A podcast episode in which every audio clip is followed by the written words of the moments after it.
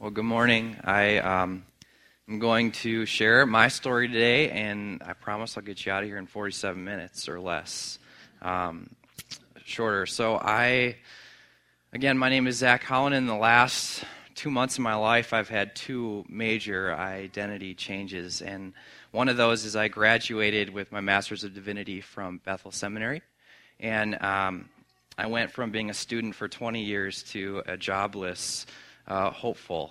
And it's a scary time for me. And, and then the other part of me that changed is I got married, and my wife Brittany is here today. And, and I went from a single man of 25 years to a not so single man in, in just a few seconds. So it was some really big things in my life. And this is a picture of us right here at our wedding. And that's actually the moment that the kiss sealed the deal. And I got one other picture there, and she's already trying to keep up with me. And um, I was pretty excited in that picture. My best man right next to me, and um, we're trugging along. So life has been absolutely crazy, and I am pretty sure that there are people in this room who can relate to such extraordinary life changes. There are certain circumstances in life that uh, we are faced with a shift in our identity, and these are moments where we risk losing a piece of ourselves that we have known so long.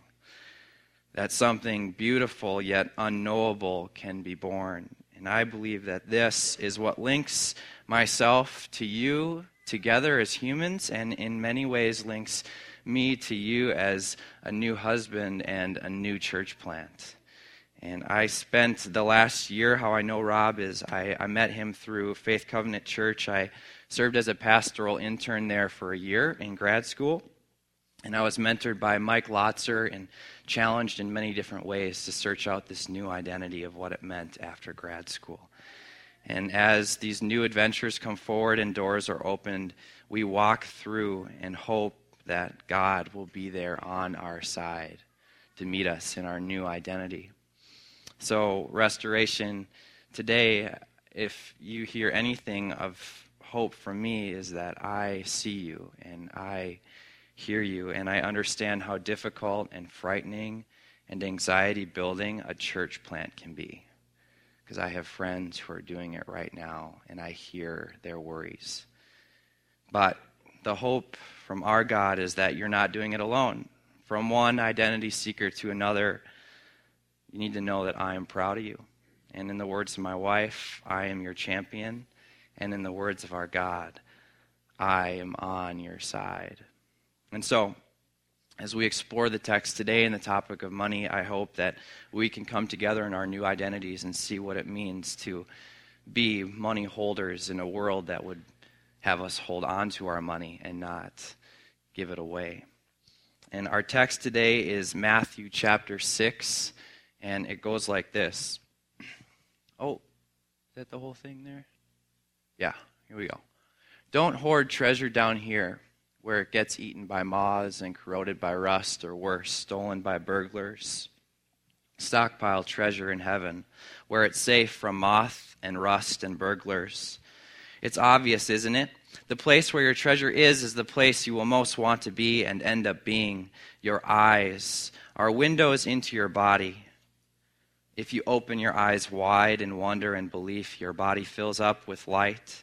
If you live squinty eyed in greed and distrust, your body is like a cellar. If you pull the blinds on your windows, what a dark life you will have. You can't worship two gods. Loving one God, you'll end up hating the other. Adoration of one feeds contempt for the other. You can't worship God and money both.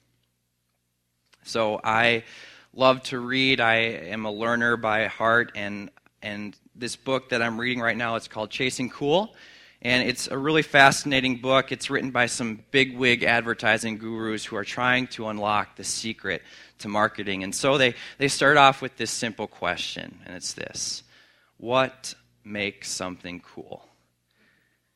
And for us, I think we can have a similar starting point. In the book, they transfer over to their simple thesis, and it's this We all have this insatiable desire to chase after the cool we don't have, but desperately want. And this is a picture, an example of this. Justin Bieber. Everyone knows who Justin Bieber is these days.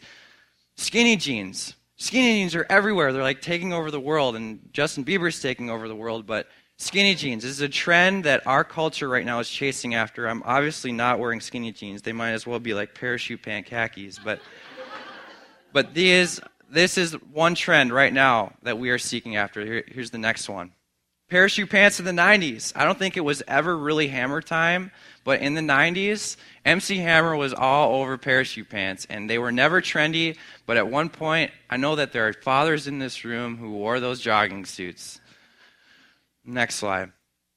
Leg warmers in the 80s. Like, I don't really understand them at all. I don't really understand why you would ever have to warm up your calf muscles, probably because I never run or anything. But apparently in the 80s, like this was their deal. We wear leg warmers with heels. We wear leg warmers with jeans. We wear leg warmers wherever we go. And then in the 70s, come on, Jackson 5, plaid bell bottoms. Come on. You know you wore them. There's some people in this room who are all over them. And then, of course, John Travolta. Nothing feverish about that outfit right there, but let's be honest. You chased after bell bottoms. We all have this insatiable desire to chase after the cool we don't have but desperately want. But it's always fleeting. Every decade, another trend, right? It's always fleeting. And I think it's always been this way. See, history is filled with people groups whom, in many ways, get lost in searching for the cool that they never really get. And the Christian scriptures also reveal a similar story about humanity. Today, as we continue our Homewrecker series, looking specifically at how money affects our identity and our relationships, I believe that Matthew chapter 6 clearly lays out number one, what it means to live in relationship to money. And number two, the power it holds in our lives. And number three, the responsibility we have in understanding these things. So, real shortly, looking at the book of Matthew, this is really important just as we move forward. A little bit of context. You know, what's going on here in Matthew chapter 6? Well, there are four portraits of Jesus in the Bible, and each one of them is unique but similar. And so we have to take a step back and say, what is unique about Matthew's picture of Jesus? And see, Matthew sets himself apart in writing his character because Jesus here is so concerned about others. He is constantly looking outward and saying, Who can I go to? What people groups can I walk into and change their lives? So, the primary concern for Matthew is this that Jesus wants to reorient his compass in setting his reference point outwards to others the poor, the destitute, the lame, the widow, the wealthy, and the needy, the irreligious and the crazy religious. This is who Jesus is over and over again trying to come into contact with. And I think in suburbia, that's really hard to understand. But this is the person that Jesus wants us to go to. See, for Jesus, serving himself would be like chasing after cool. His life is not found in serving himself, chasing after the fleeting trends of this world. See, life is found in turning ourselves outwards to serve others and to build relationships. And so we're going to just shortly go through Matthew chapter 6 and explore how Jesus expects us today and then to live in respect to others in reference to our money. So, here we go. The first text we're going to study, the first four verses, the first couple verses. Don't hoard treasure down here where it gets eaten by moths and corroded by rust or worse. Stolen by burglars. Stockpile treasure in heaven where it's safe from moth and rust and burglars. It's obvious, isn't it? It's obvious. The place where your treasure is, is the place you will most want to be and end up being. And I think right away these first verses really pierce through our American culture. Because money, for us, is a means to an end. It's, it's our way of getting from point A to point B. It is a tool for stability, safety, and conformity, and for lots of us, personal pleasure. And for some, it is a measure of our success or a gauge of quantifying how much we have failed in relationship to the world around us if we don't have enough or if we have too little. What about you today? As I was writing this, I was thinking, what about me today as I'm writing this message? Are there any of you who fit into these categories? Are these things which contribute to define your identity? Does getting a paycheck fulfill your insatiable desire to have stability, safety, and conformity and personal pleasure? And for me, the answer is yes.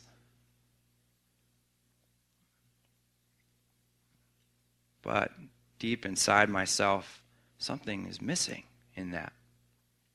See, Jesus in these verses seems to be hinting to us that even if we stockpile treasure greater than the worth of Mark Zuckerberg at Facebook,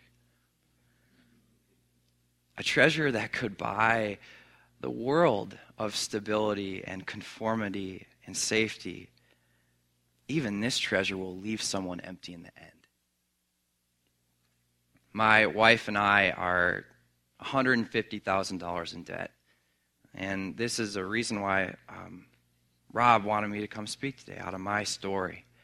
And we have loans from undergraduate and graduate degrees, and we don't even have a house yet.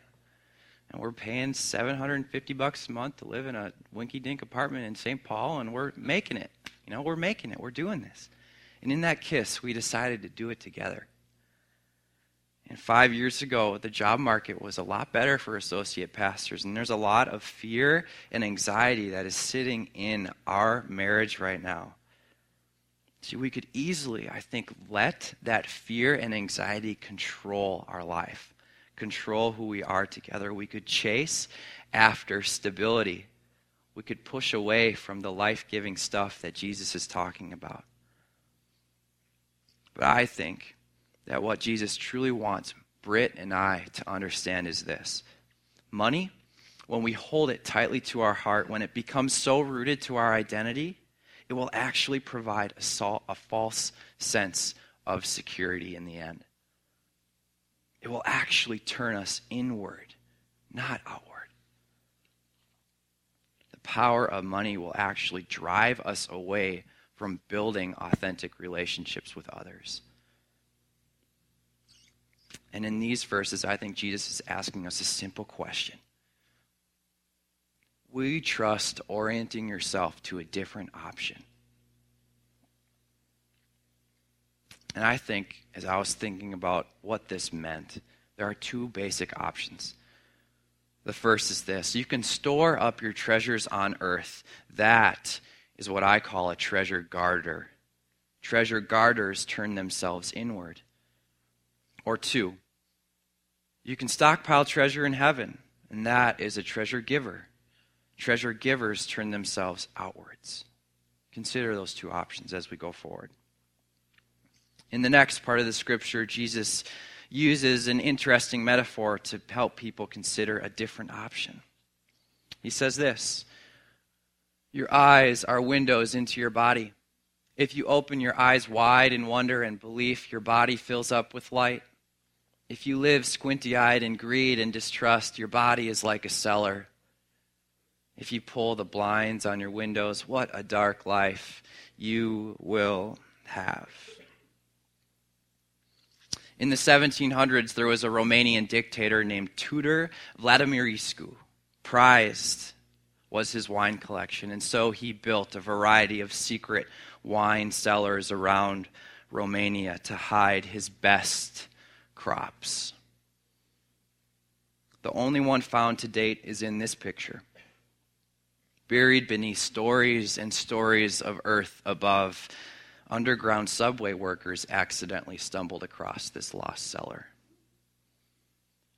You see, creating wine is a fascinating ancient process.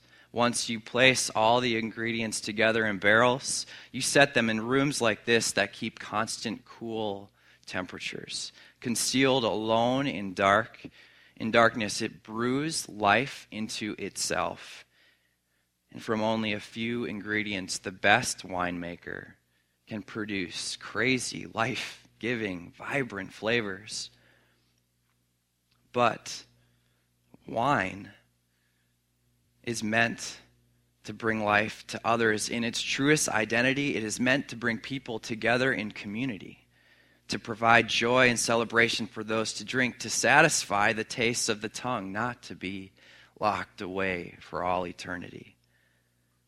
See, the best winemaker knows this that wine has a life limit in the barrel, that at some point, life in the wine itself actually turns toxic to itself and to the people who would choose to drink it. And this wine in Romania, when it was found over 300 years later, was worthless. Had it not been worthless, it would have been, a pri- it would, it would have been priceless today. See, the potential held in its identity, after all that effort to guard it and keep it from everyone else, it was worthless.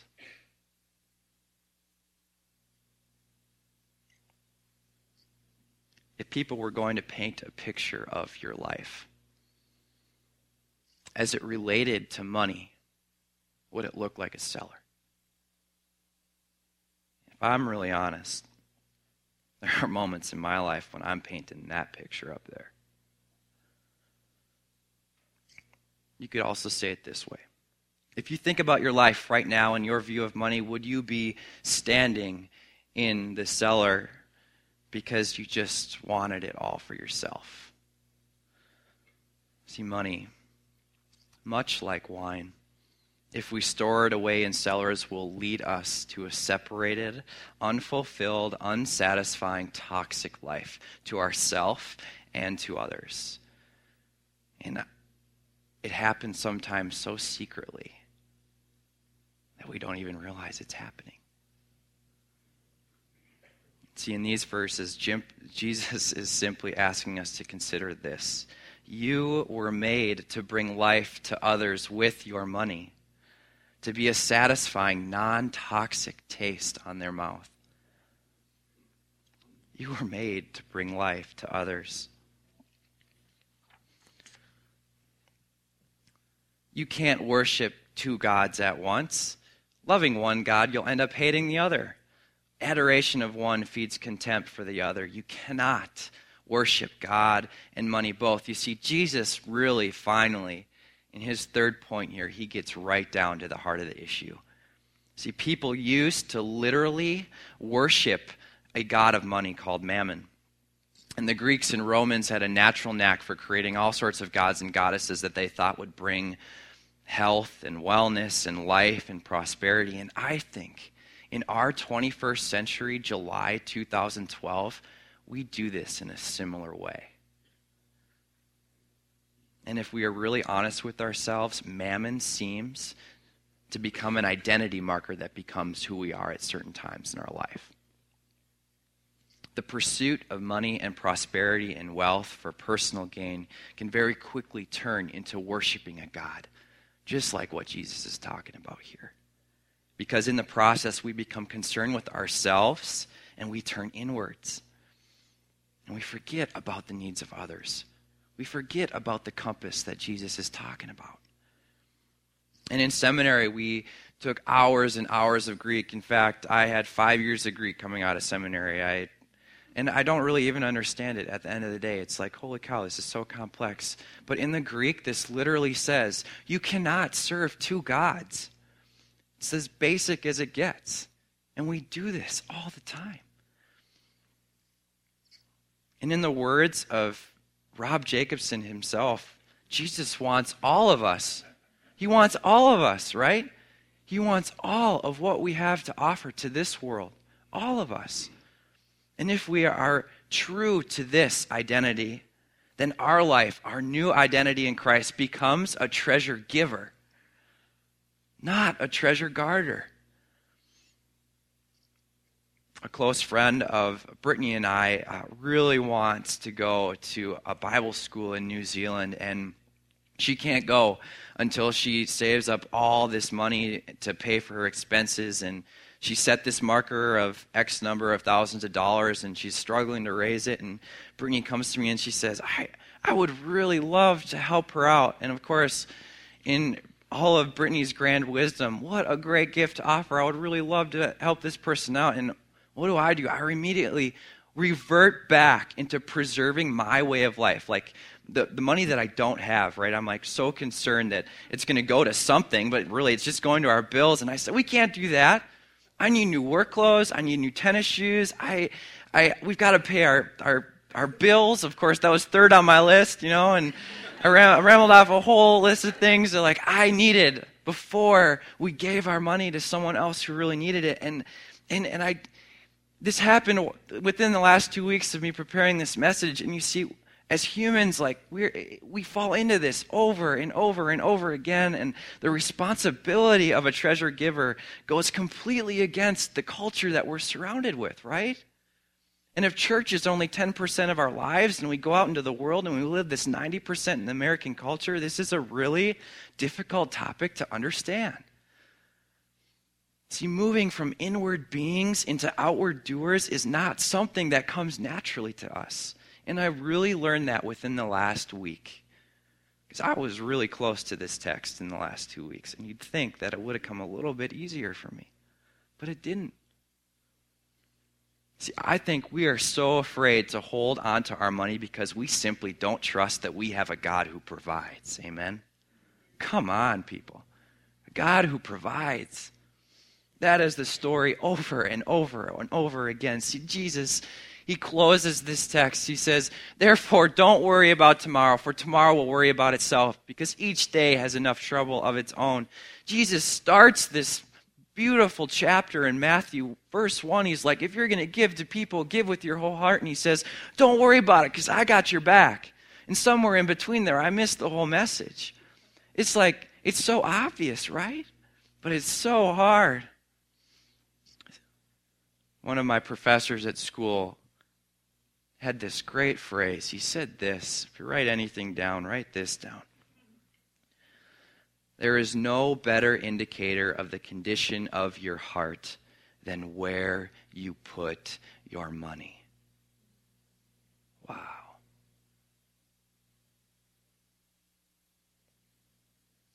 And this is right where I am at. That's what I learned this week. This is right where Brittany and I are finding, self, finding ourselves in our life together. Are we going to be treasure guarders in our marriage or treasure givers? Where's our treasure going to be in our marriage? Where's your treasure going to be as a single person, as a, as a father, as a mother?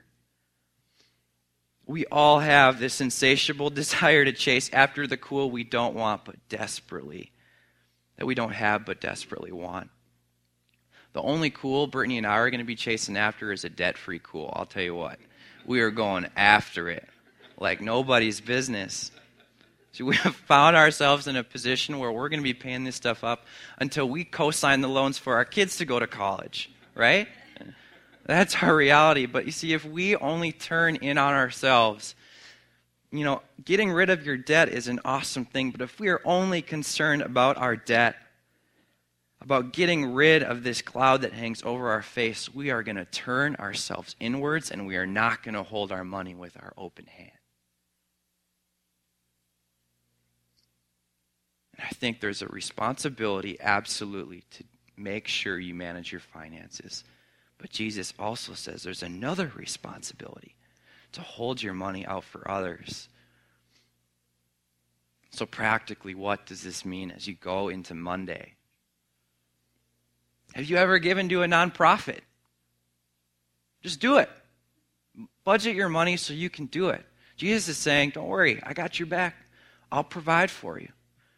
For Brittany and I, it meant going to Financial Peace University at Faith Covenant. And I'll tell you what, great connections over there. They do it three times a year. It changed our life. We learned how to budget our money so we could hopefully be treasure givers when we've got two incomes, right? Have you ever asked anybody to help you control your spending? Man, that is that is a trap here, right? Get an accountability partner. Figure out how much you spend a month. You'll you'll soon learn, man, that Gatorade at the gas station, that's an extra two bucks. Or that that five hour energy that I put in that Gatorade the other day, that's another four bucks. Right? See, we defeat as Christians, we defeat the chase after cool when our chase shifts from trusting the world's security and trusting in the life of Jesus Christ. Amen. May you trust in the new orientation that Jesus compels us to take in Matthew 6. May you trust that God can resurrect your money focused life from the cellar. And may you trust in God's desire to make you a treasure giver, not a treasure guarder. Amen. Heavenly Father, as we move forward with our worship service, would you just um, bless this offering? Not as a way to make church a business or an equity producer or any one of those things, but would you use the money given today to be an active restoration for this community, a place where the poor, the destitute, the lame, the leper, the divorced, the widow, the single mother, the hurt, the sick, would you make this a place? where real, non metaphorical restoration can happen. We praise you as the God of provision, the God of hope, and the God of rescue. In your holy and precious name.